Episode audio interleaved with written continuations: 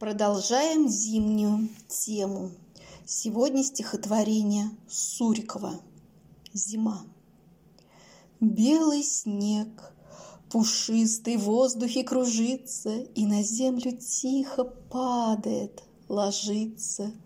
И под утро снегом поле побелело, Точно пеленою все его одело. Темный лес, что шапкой принакрылся чудно И заснул под нею крепко — непробудно. Божьи дни короткие, солнце светит мало, Вот пришли морозцы, и зима настала.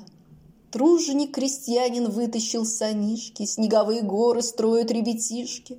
Уж давно крестьянин ждал зимы и стужи, И избу соломой он укрыл снаружи, Чтобы в избу ветер не проник сквозь щели, Не надули б снега в юге и метели.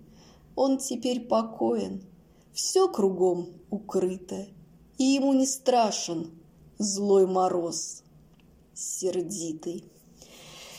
Это мы живем во время цивилизации, да, не думаем, есть центральное отопление или у кого котел свой. А ведь люди жили и в другое время.